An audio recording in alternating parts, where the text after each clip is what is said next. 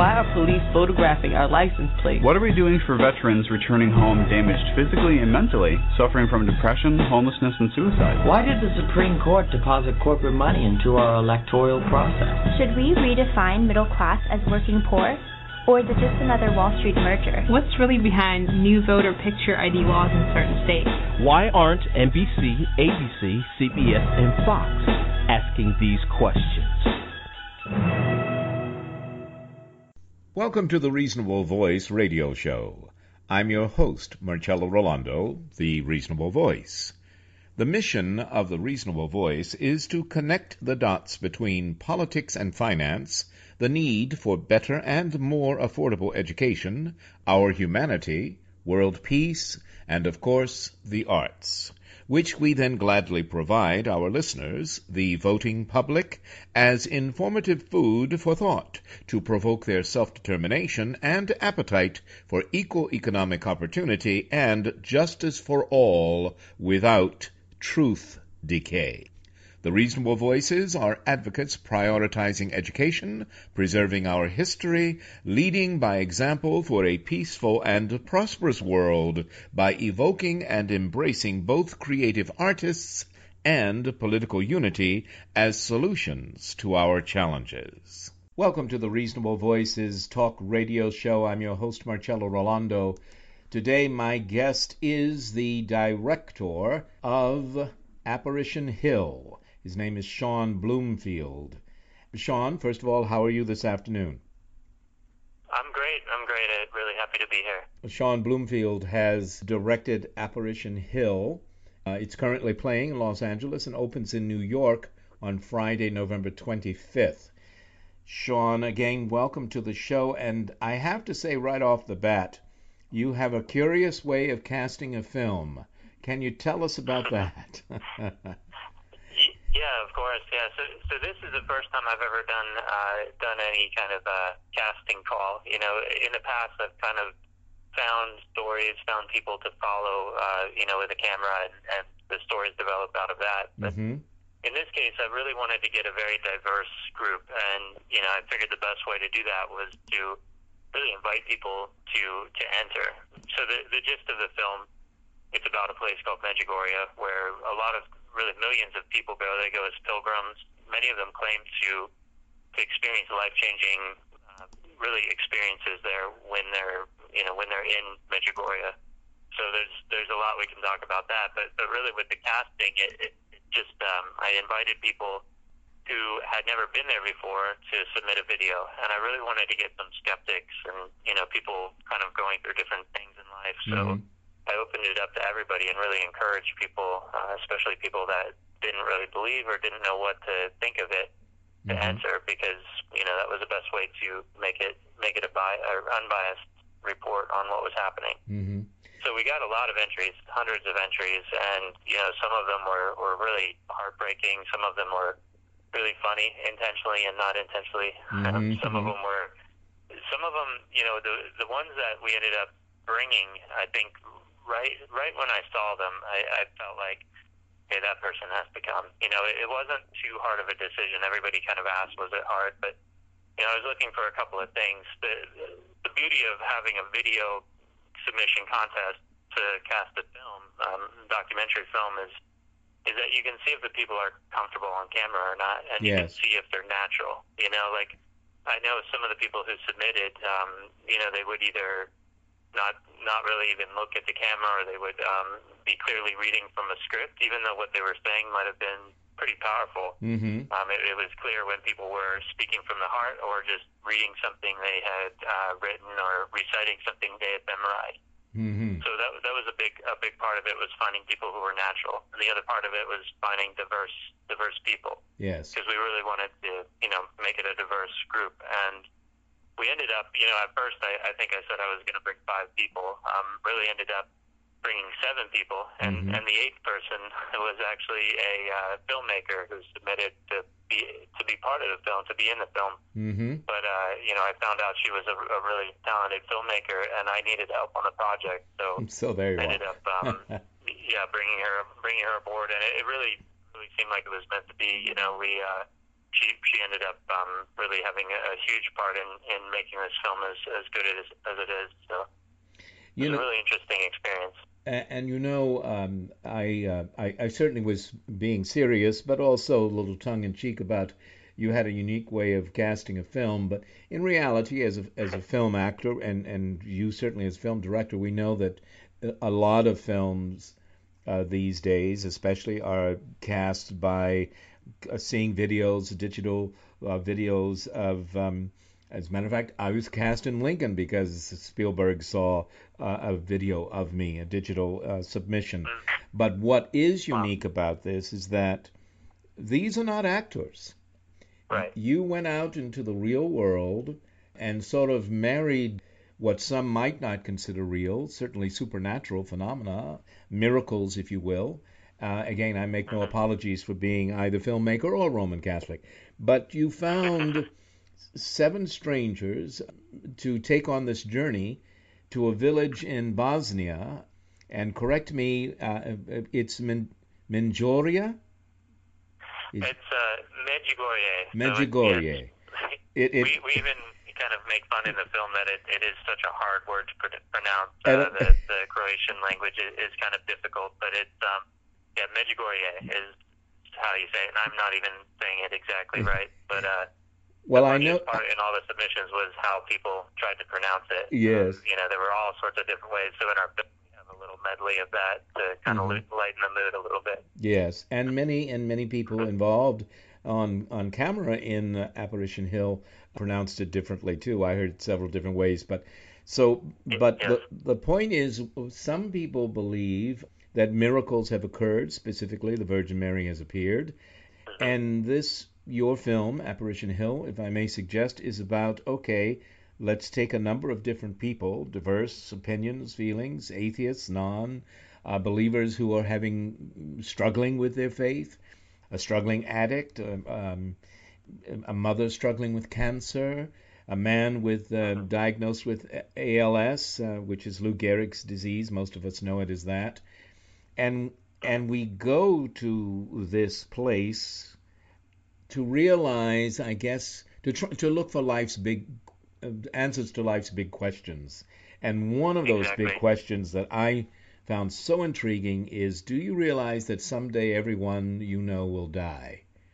Now, Mm, yeah. yeah, and that thanks to That- you, I've been uh, haunted by that. Flaming lips, obviously.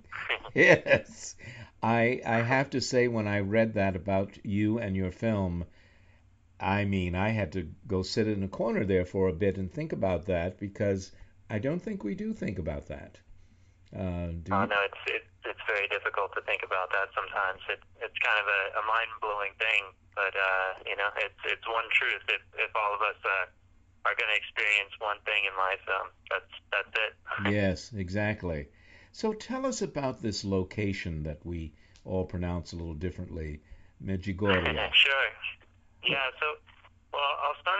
I'll start back a little bit. As you know, as a as a Catholic, you you might be familiar with stories of similar stories throughout history. Uh, a place called Fatima, Oh, Portugal, yes. in 1917, when the you know World War One was was raging, and um, it turned out the same year that that uh, the Russian Revolution happened. Um, you know, the, the these three kids in in Portugal claim that the Virgin Mary appeared to them Mm-hmm. and she appeared uh, over a series of months. And on um, the final month, um, October 13th, sh- there was a, a miracle that over 70,000 people claimed to see called the Miracle of the Sun. Yes. And including a lot of skeptics, atheists, uh, a lot of newspaper reporters were there, and they all claimed to see this this really profound moment when the sun started spinning and moving. But Mhm. even even more interesting than that were the the secrets in Fatima. There were there was really one secret, but in three parts, and Mhm. the third part wasn't revealed until the year 2000, um, and it was uh, kept by the Vatican. You know, Mhm. most of that time. But that that third secret, or the third third part of the secret, really seems to be a, a foretelling of um, World War II and the rise of, of communism stemming from Russia Mm-hmm. and how it would kind of spread throughout the world and uh, cause a lot of problems. And um, then in the end, she said her, her heart would, would triumph. Mm. Now, fast forward to 1981, communism has spread, and um, these six children in communist Yugoslavia yes. claim to start seeing the Virgin Mary again, which, um, you know, it's an interesting connection. And, uh, you know, the people that were most against these kids were the communist government, and yes. they were heavily persecuted. Yes. Uh, there's a, a really interesting book that I helped helped uh, put out. It's called My Heart Will Triumph. It's an autobiography of one of the visionaries, and she um, she got pretty much tortured by by the communists. Mm. And you know, before before her claims, her life was a very normal, nice life. Mm. And um, after you know she started claiming this, she was persecuted very very intensely, and yes. the communists really didn't relent at first. And um, despite that, millions of people started coming to Medjugorje. It was like a, a flow of people that the communists could not stop. Mm. So eventually, communism died out. It's interesting also in, uh, I believe it's, yeah, 1981, mm-hmm. June 25th, 1981 uh, is when it started. Yes. And then June 25th, 1991 is when Croatia declared its independence from communist Yugoslavia. Yes. So exactly 10 years later, they declared independence, and you all know about the, you know, the war, the terrible Mhm. war that broke out there. That was kind of the the last throes of communism in, in that area were, were a big part of that, and and then it, you know, kind of went into nationalism and, and all sorts of factions fighting against each other. But really, you know, another interesting part about Medjugorje is it's not only, you know, it didn't just start in a communist country. That area, Bosnia-Herzegovina, is also kind of a cultural crossroads. Um, it's really where Islam meets uh, Catholicism, oh, yes. meets uh, Orthodox Christianity. It, it's really a, a, a really interesting amalgamation of people there. You know, you'll have you'll have churches and mosques right next to each other in yes. towns, and uh, in a lot of ways, it, it in that exact region where Medjugorje is, it's it's brought people together. Um, one beautiful thing is some of the local imams from the mosques actually come to uh, to Medjugorje and believe in it. You know, Mm. I, I interviewed them in my my last film, The Triumph, and uh, it showed showed kind of how this message, uh, supposedly from the Virgin Mary, has brought people together. Mm-hmm. She comes as she says the the Queen of Peace. That's how she identifies herself. So, you know, seeing seeing how in the Quran uh, Muslims really venerate the Virgin Mary as much as Catholics do in a lot of ways. Mm-hmm. So it, it's almost fitting that she might be the one to bring them together. You know, if if what's happening there is real. And um, you know, the the first time I went to Medjugorje, I was I was incredibly skeptical. It was about 16 years ago. Mm. I didn't believe it. You know, I I wasn't a, a practicing uh, Catholic or anything. Mhm. I, I was baptized Catholic when I was a child, and then not raised in the church at all. But anyway, I ended up here in in Medjugorje, and I kind of went and did my own thing, climbed the hill where the kids see claim to have seen the Virgin Mary, and um, just little by little, you know, I, I just saw things that really convinced me that it was was real, um, or at least seemed real to me. Mhm. And it, in in a lot of ways, that experience kept bringing me back. You know, at first out of curiosity, and then because there's just this feeling of peace that one gets there that it's really hard to describe. Mm. So with Apparition Hill, you know, I, I really wanted to capture the possibility, like, does this, you know, to show, will it happen to other people who have never been there? You know, following people on camera. The other amazing thing that happens in Medjugorje, and it really, I don't know if it has anything to do with the spirituality or just people, is that many people go on pilgrimages. They might go 10 to 20 people. Um, but all these people that don't know each other usually are thrown together. People of different ages, different Mhm. backgrounds, different um, beliefs, different politics. You know, everything thrown thrown together in this group, and they spend maybe seven to ten days together experiencing Medjugorje.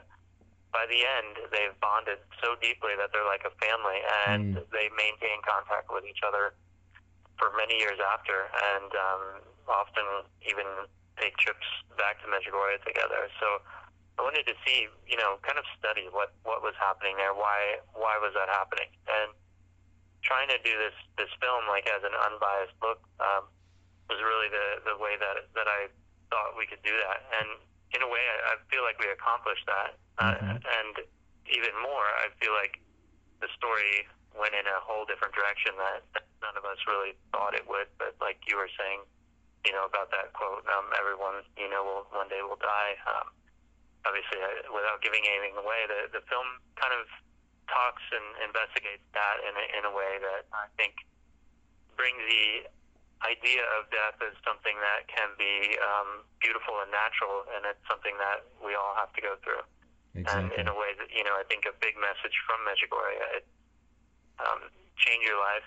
Can, in, they say convert, but it's not convert necessarily to religion, but just Mhm. you know convert your life if, if you're not going the right way, and always be ready to stand in front of God. Um, uh, live each day like it's your last, and Yes. that's such a big message from there. Um, I I feel like the film kind of went in that direction without us pushing it in that direction.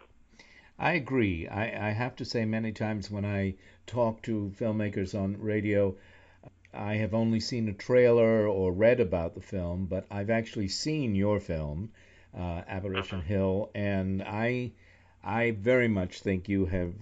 I think you accomplished the goal you you went to accomplish, but you accomplished other goals as well that probably developed as you were filming, uh, and that speaks to you to you and and filmmaking and to life.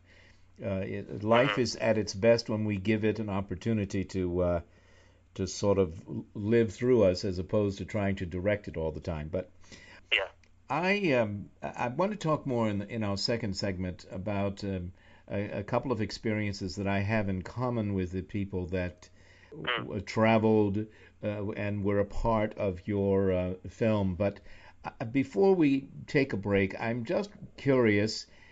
Why do you think it? Um, it may be an obvious question, or but but why do you feel that millions of people are traveling to Me- Medjugorje specifically? I think you know, in, in the same way that so many people are are filling theaters to see our film, it, it's word of mouth. I think Medjugorje, um, it's word of mouth, but almost like not with the mouth. You know, Mm. it's, it's people say, you know, 1981. Some people went there, they heard about it, they were curious, and when they came back, they either talked about it or they were were visibly different to their friends and family. They had some kind of peace about them because whatever they experienced there brought them that. You know, that's what everybody reports is a sense of peace. And it's been a compounding effect. I feel like, you know, then the other people would go because their friends had gone and they wanted to see what it was about. And, Yes. you know, it's not like it's being advertised or anything. It's just it's just being talked about and Mhm. it's being lived. I think it's it's a message. It's a message about life and how to live a life, um, a better life, a, a, a happier life, a life of peace, a life focused on on good things. You know, on on the eternal, I guess. And I feel like people are hungry for that. Yes. And when they see people changed, they want to ex- they want to find out what they experienced. And Exactly. that's why I think people are going there. I, I agree, and I think it also uh, life and your film and Medjugorje as well teach us that miracles come in all different shapes and sizes.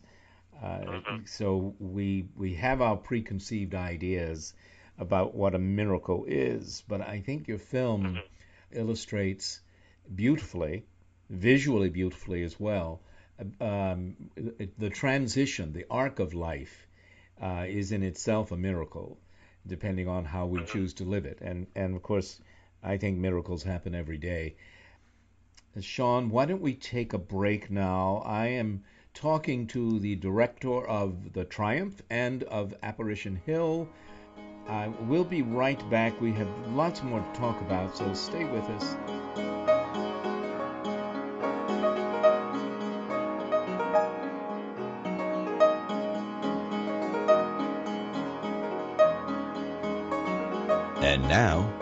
Another film rental discovery. Welcome to the Indie Film Minute. It started in 1993 with Pure Evil. Three eight-year-old boys found hogtied and butchered in West Memphis, Arkansas. Three teenagers arrested, clearly drunk on sinister music and devil worship, exuding satanic presence. One even confessed. Kill them, cried the community. Guilty, said the police, the prosecutor, the judge. Four documentary films tell of the same horrifying events.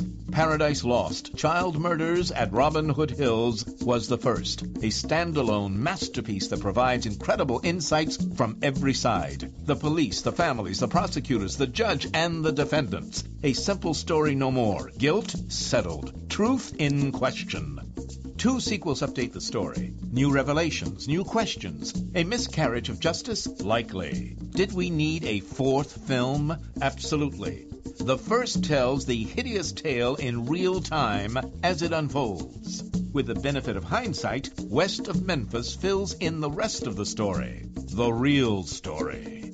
Ultimately, the West Memphis Three were released after 18 years on an Alford plea, which asserts innocence while acknowledging damning evidence. Face saving for the system and justice for none. Paradise Lost and West of Memphis. Not in theaters. Discovery through rental. Welcome back to the Reasonable Voices talk radio show. Again, my guest today is film director Sean Bloomfield. Sean has directed The Triumph. We are talking about Apparition Hill, uh, which is currently playing in Los Angeles and opens in New York on Friday, November 25th.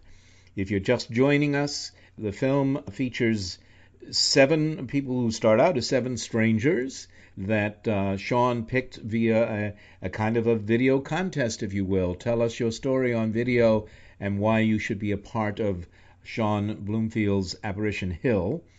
I had just, um, I hadn't asked this question, but I did want to ask Sean, did you approach the film with any uh, religious preconceptions?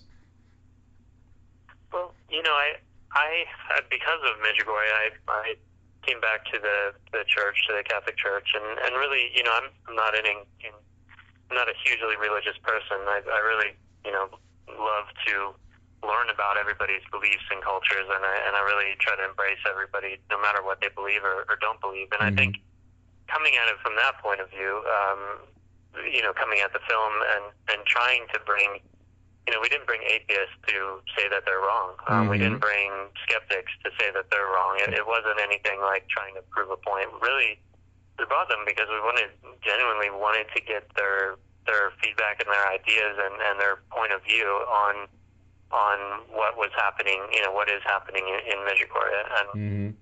in a way, I kind of joke we, we made a religious film for non-religious people yes. in a way that that kind of, you know, it's not just for religious or non-religious people. It's really, I feel like we made a religious film that can appeal to a, almost anyone um, mm-hmm. because we did bring so many diverse people and we we tried to treat each each of their um, opinions and, and theories uh, with respect.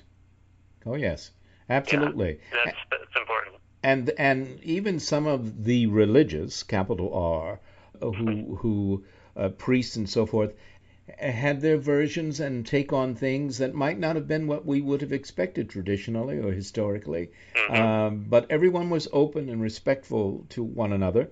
And whether or not minds were changed, lives were changed, I think it's fair to say. Yeah. Uh, the film does not impose any particular POV other than being open yeah. to all POVs. How about that? that's, that's a wonderful way to say it. You know that, that that's something that we've kind of struggled with to get out there to get that message. We don't want to give away things about the film, um, you know, but but sometimes we get comments like, "Oh, it's probably just another religious film." I'm saying from people who have never seen it.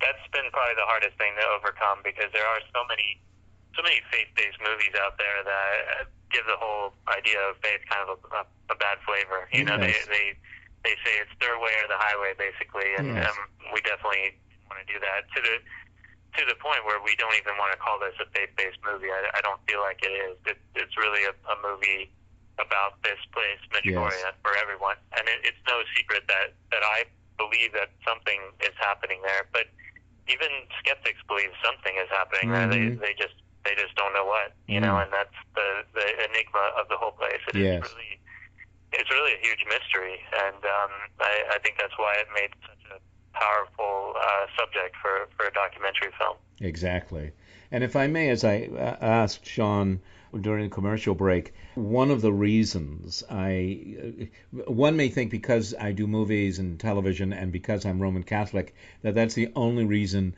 I appreciate and respect Sean's work in Apparition Hill.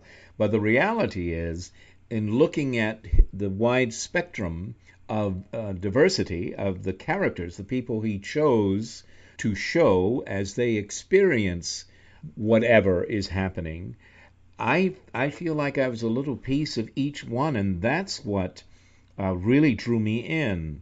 I uh, like Sean. I was, uh, you know, I, was raised Roman Catholic, and my parents were very religious, but I wasn't particularly, uh, especially when it comes to the Virgin Mary and the Rosary. until I was in college, and I went to Europe, and I met a little what I who I still call the little old farmer lady I spoke very little German. I spoke some. She spoke less English, and yet we communicated to one another. And she showed me a photograph and explained it was Saint Bernadette. Well, I wasn't big on the saints either. I figured I could go straight to God. Why any, you know, why any in between uh, uh, middlemen or women? Well, I ended up uh, probably curiosity.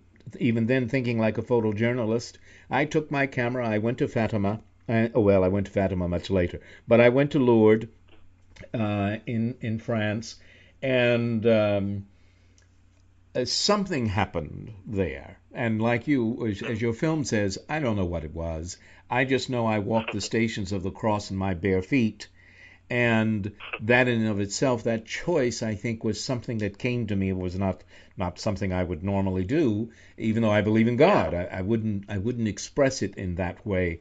But the the miracle for me is that thousands of people I saw every day, tens of thousands, three churches on top of one another, just to have mass be able to say mass for all of them, and then still masses were held outside. But for me, the miracle, and then I'll give it back to you, Sean, the miracle was I sat on a wall by a passing river with between the grotto where the statue of Mary is and where Saint Bernadette is is, is uh, mm-hmm. believed to have seen her, and all the thousands of people through, were uh, were between her and me. But that was how I chose to see this. But the real miracle was all the hotels in Lourdes closed, locked their doors at midnight, so the tourists would be off the streets from the general public, the people who live there, at least from midnight to 6 a.m. I would stay until 11:55 and then run to get back to my hotel in time. Two nights of this, with the manager at the front letting me in, and we, you know, my French, his English. Um, he um, one night he finally, on the third night, he said, "Why are you coming in so late? Why are you running?" His English was actually better than my French, and I explained from the grotto, and he said, "You don't have to run. I will be here every night to let you in." That to wow. me, exactly. Okay, back to thanks for allowing yeah, me to share that. But your movie just took me back there. I appreciate it, Sean. But let's hear more from you. Um, what made you yeah. What made you make Apparition Hill? Well, it's, it's really interesting. You know, your story you just you just told. I've, I've been to Lourdes as well, and yeah, it's a, a fascinating place. I yes. mean, it, it was 1858, I believe, when yes. when uh, Bernadette saw the apparition of, of the Virgin Mary there, and um, you know a lot of people still today, millions of people go there yes. for um, for healing and that that spring that came forth from from where the apparition was. Mm-hmm. Um, but you know, it's another interesting thing you mentioned uh, doing the Stations of the Cross in your bare feet. And, yes. And that was kind of a, a sign to you as, that something was powerful there. And mm-hmm. for me, my first trip to Medjugorje, you know, I didn't really want anything to do with all the, the people praying the rosary and the masses mm-hmm. and everything, but I I ended up at the base of Cross Mountain, which is a huge mountain that overlooks the the village, and it's got a big cement cross that was built in 1933 mm. on the top of it, and all the way going up are the stations of the cross. Yes. And uh, for some crazy reason, I took my shoes off uh-huh. and climbed that barefoot as well. My first, I think, my first day there, and uh, just the experience that I felt of what I felt, you know, climbing that really really convinced me that something was going on there. It didn't convince me that you know the Virgin Mary was appearing and giving all these messages at, at that point, but it convinced me to look into it deeper because there yes. was something beautiful happening there, and and that's what I did. I looked into it deeper, and I I kept coming back, and um, eventually made a couple smaller films about it, and really, I I remember you know my first films. I, I remember feeling like I was preaching to the choir. You mm. know, the people that were seeing it were people that already knew about Medjugorje. But um, I feel no. like it's such a profound experience there that more people needed needed to see it. You know, and mm-hmm. and you know, film. I, I knew that I had to be as objective as possible, and and that's why you know Apparition Hill came about. And um, again, it, it things just fell into place in in such a strange and beautiful way, like almost like like things like the film was scripted, even though it wasn't, you know. Mm-hmm. And uh, even from the beginning, when when I realized, wow, there's seven people, I've never made a film this big before. I really need help, mm. and and that's when um, this uh, co-filmmaker now, uh, Camilla Kidanakis, she she had entered the film to be a contestant, and I saw her film. You know, her entry was just so well done. I contacted her, found out she was a filmmaker and secretly she kind of wanted to help with the film if there was any way. So wow. um, she became a partner on on this, and um, it it it really has a she she gave a beautiful look to the whole film. You know her style. So mm-hmm. little things kept happening, and and we talked about how the film has a lot to do with with uh, with death and dying. And uh, during the time of making the film on the last day of shooting, when we're about to start editing, uh, my father passed away, and he oh, was only goodness. 58 years old. Oh, and oh, um, then my grandmother, who I've been very close to, got diagnosed with pancreatic cancer. So th- throughout the whole editing process, mm. I was also dealing with that. And in a way, I, it, I mean, it's, it sounds strange to say, but it was almost like those things were supposed to happen in that time, mm. or they because they happened. It definitely made the film kind of really ruminate on on those big issues of, of life and death. But as you saw from the film, like you know, we didn't script it. What happened yeah. happened, and um, we just kept our cameras rolling. So in a lot of weird ways, the the what happened in the film mirrored um, what was happening in my own life, and um, you know, I. I'm I'm very happy that so many people are seeing it. You know, it's not just showing LA and New York. It, it's really I think over 250 cities have seen it. Um, oh, wow. It's shown in theaters there now, and um, we were filling up so many theaters through hosted screenings. Basically, anybody can host a screening. They, our website is apparitionhill.org.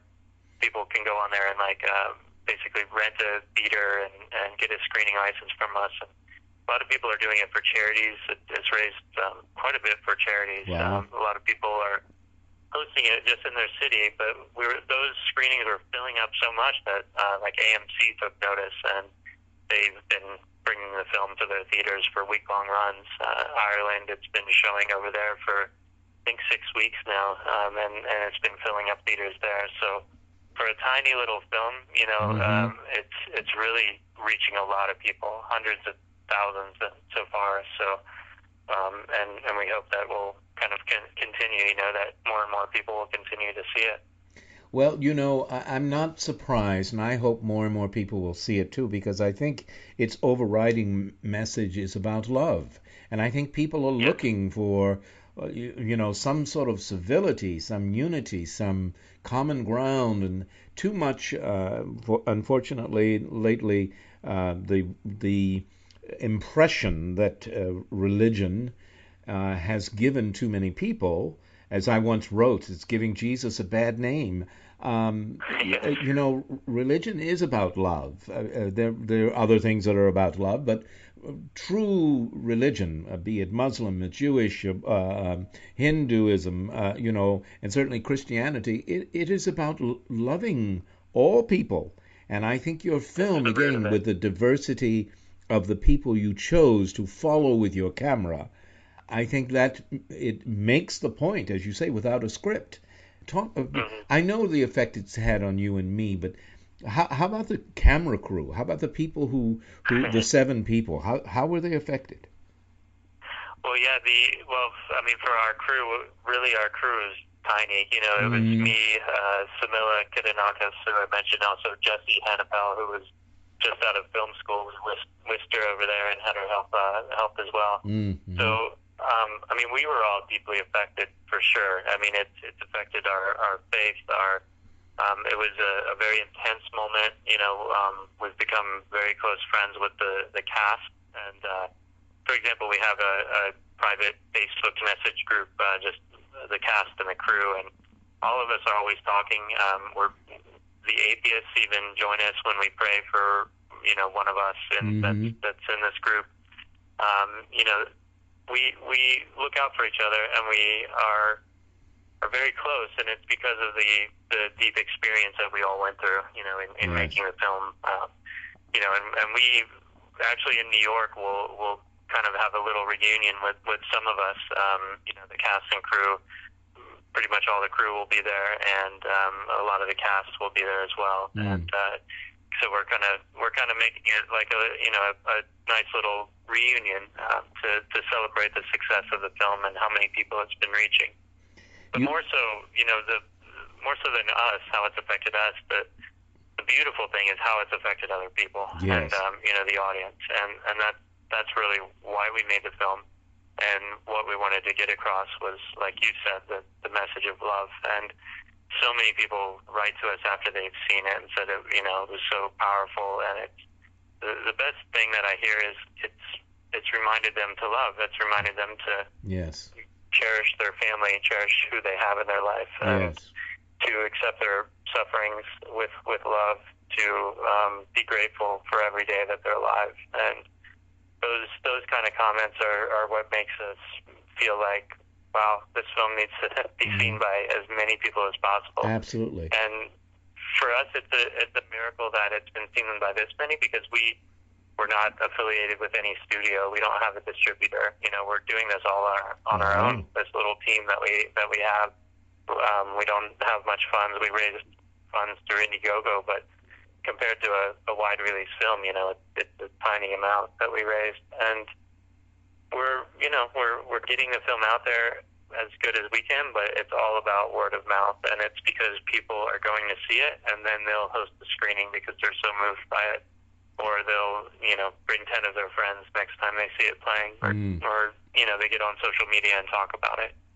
So just simply through word of mouth is, is how it's reaching people, but we've just been so so happy to see that it's uh, that it's affecting people's hearts and, and the way they live in a positive way. Well, speaking of uh, uh, getting the word out, word of mouth, tell us again uh, the website and Facebook um, link Sure. and so forth. Yes.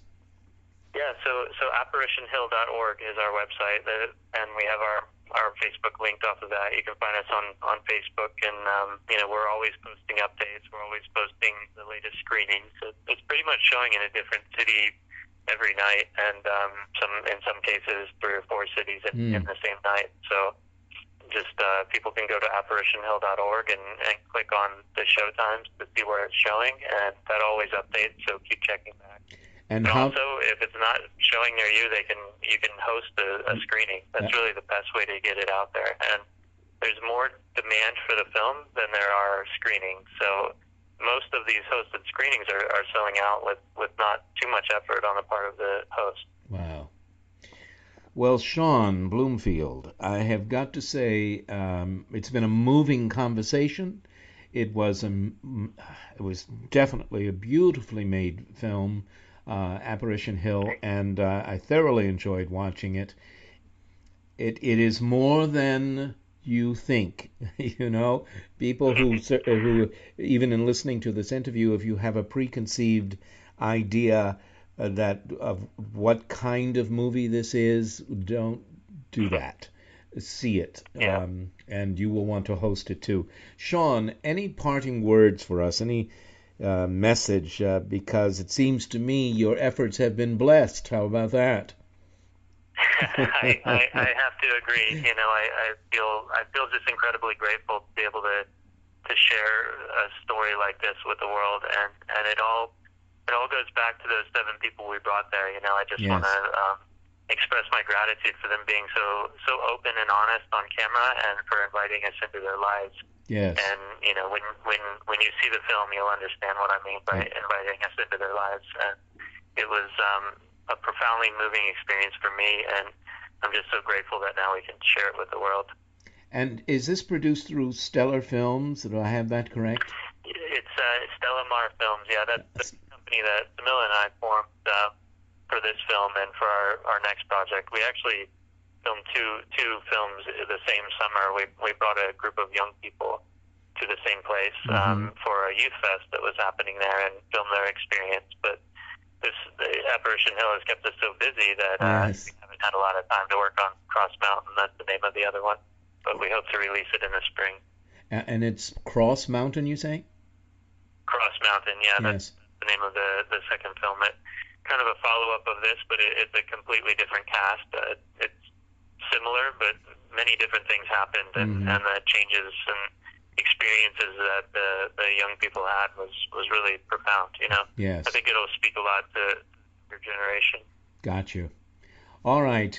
We have been uh, talking to Sean Bloomfield, the director of The Triumph and Apparition Hill and Cross Mountain, which will be coming soon. But Apparition Hill is playing now in many cities, hosted by, uh, more often than not, those who have seen it, who wish to share what it uh, its message of love and unity and civility and union. And uh, but I think, in my own personal opinion, one of its greatest messages is being open to different points of view. And it's a beautifully made film. Um, and we thank you so much, Sean Bloomfield, for being on the show today. And we wish you all the best and hope you will keep in touch with us. Okay? Uh, well, thank you so much. It's been a real pleasure for me as well. Thank you. Stay with us as we'll be right back with a final comment from the Reasonable Voice.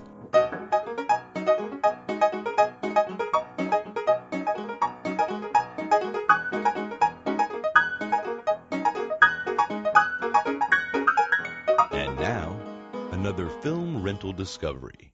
Welcome to the Indie Film Minute. Only Lovers Left Alive is not really a vampire movie because there's no shock, no horror.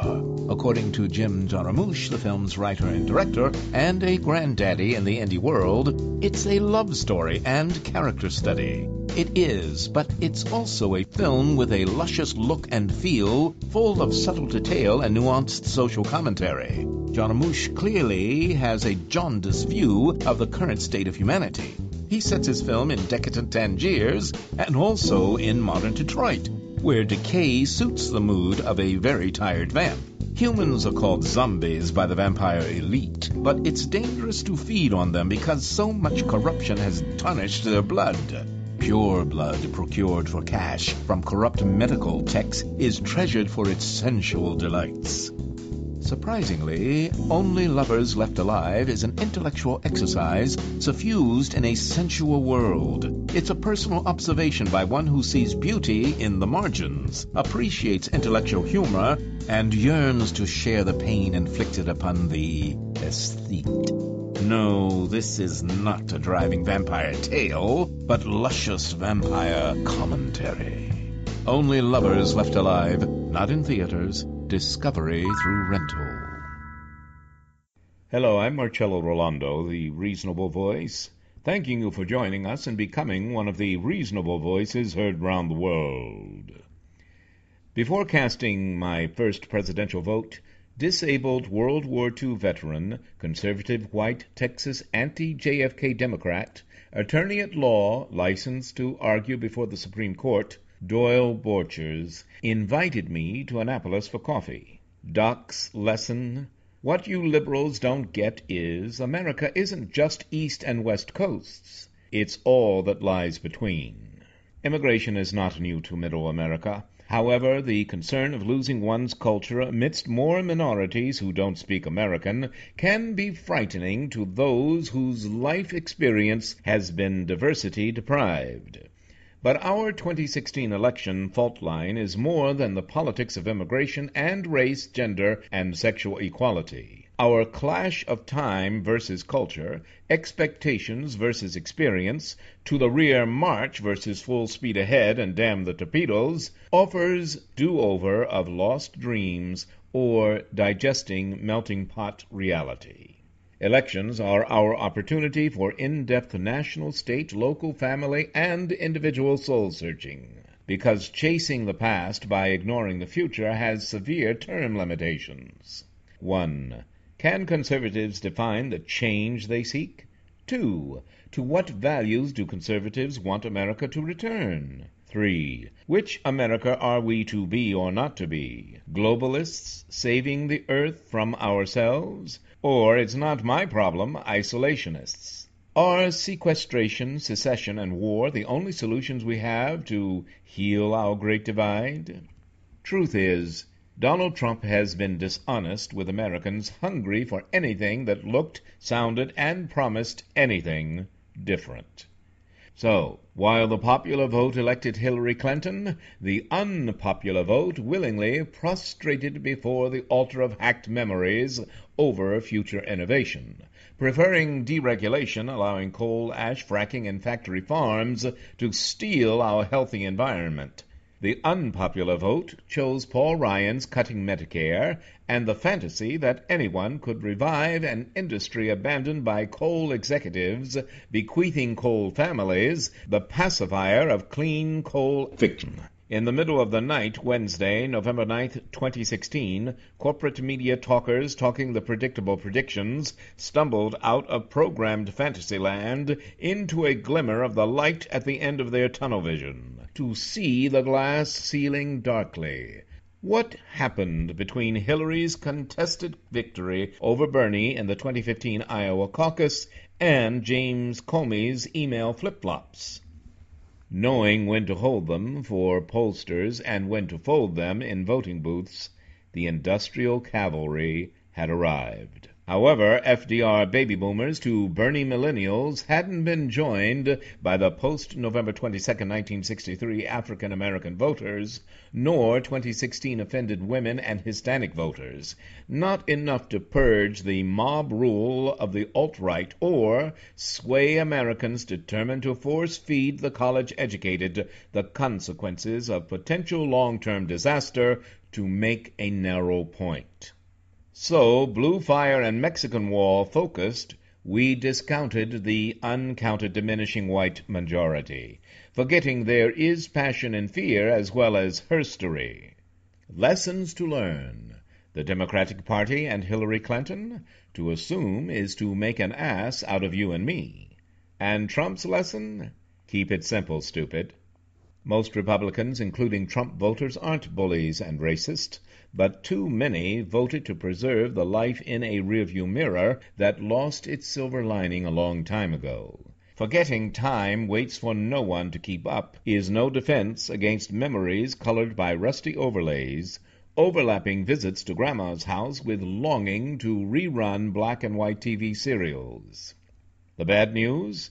Some American families believe their financial security and personal stability have been lost by a myopic media able to focus us on only one, if it bleeds it leads, storyline a week. The good news media, government, and Wall Street respect what we tell them we respect, for they need our consumerism and votes more than we need their gossip, filibustering political ads, and TV commercials. The best news. When the promised land is promised by those who break their promises, we have a teachable moment, if we're open to it. The immediate news.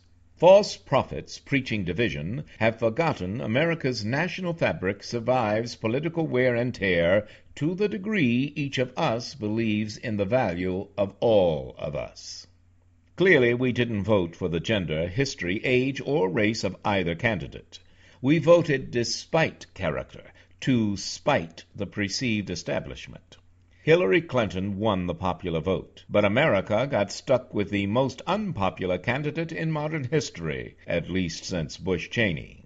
Fortunately, like a timely pendulum, America's moods swing freely in reaction to the last shock or awe. Next time, however, if we want to make a point, run for office, sign a Justice for All petition, and physically visit Congress once a month. Point taken? Join us. Become one of the reasonable voices heard round the world. Thank you. Thank you for continuing to listen to, support, and share the Reasonable Voice Blog Talk Radio with family and friends, especially online. We enjoy hearing from you, and in response, yes, we are now accepting new company and business advertisers and welcoming organizations seeking to be one of our sponsors. So please do continue to email us at thereasonablevoice at gmail.com. However, if you prefer to simply make a donation, your donations are greatly appreciated and can be made through PayPal by clicking on the donate button found at the top of the homepage of the Reasonable Voice voice.com website. Thank you for joining us today to make every day as reasonable as possible. We hope you will download and share our downloadable podcasts. I'm Marcello Rollando, the Reasonable Voice, hoping you will become one of the reasonable voices heard round the world.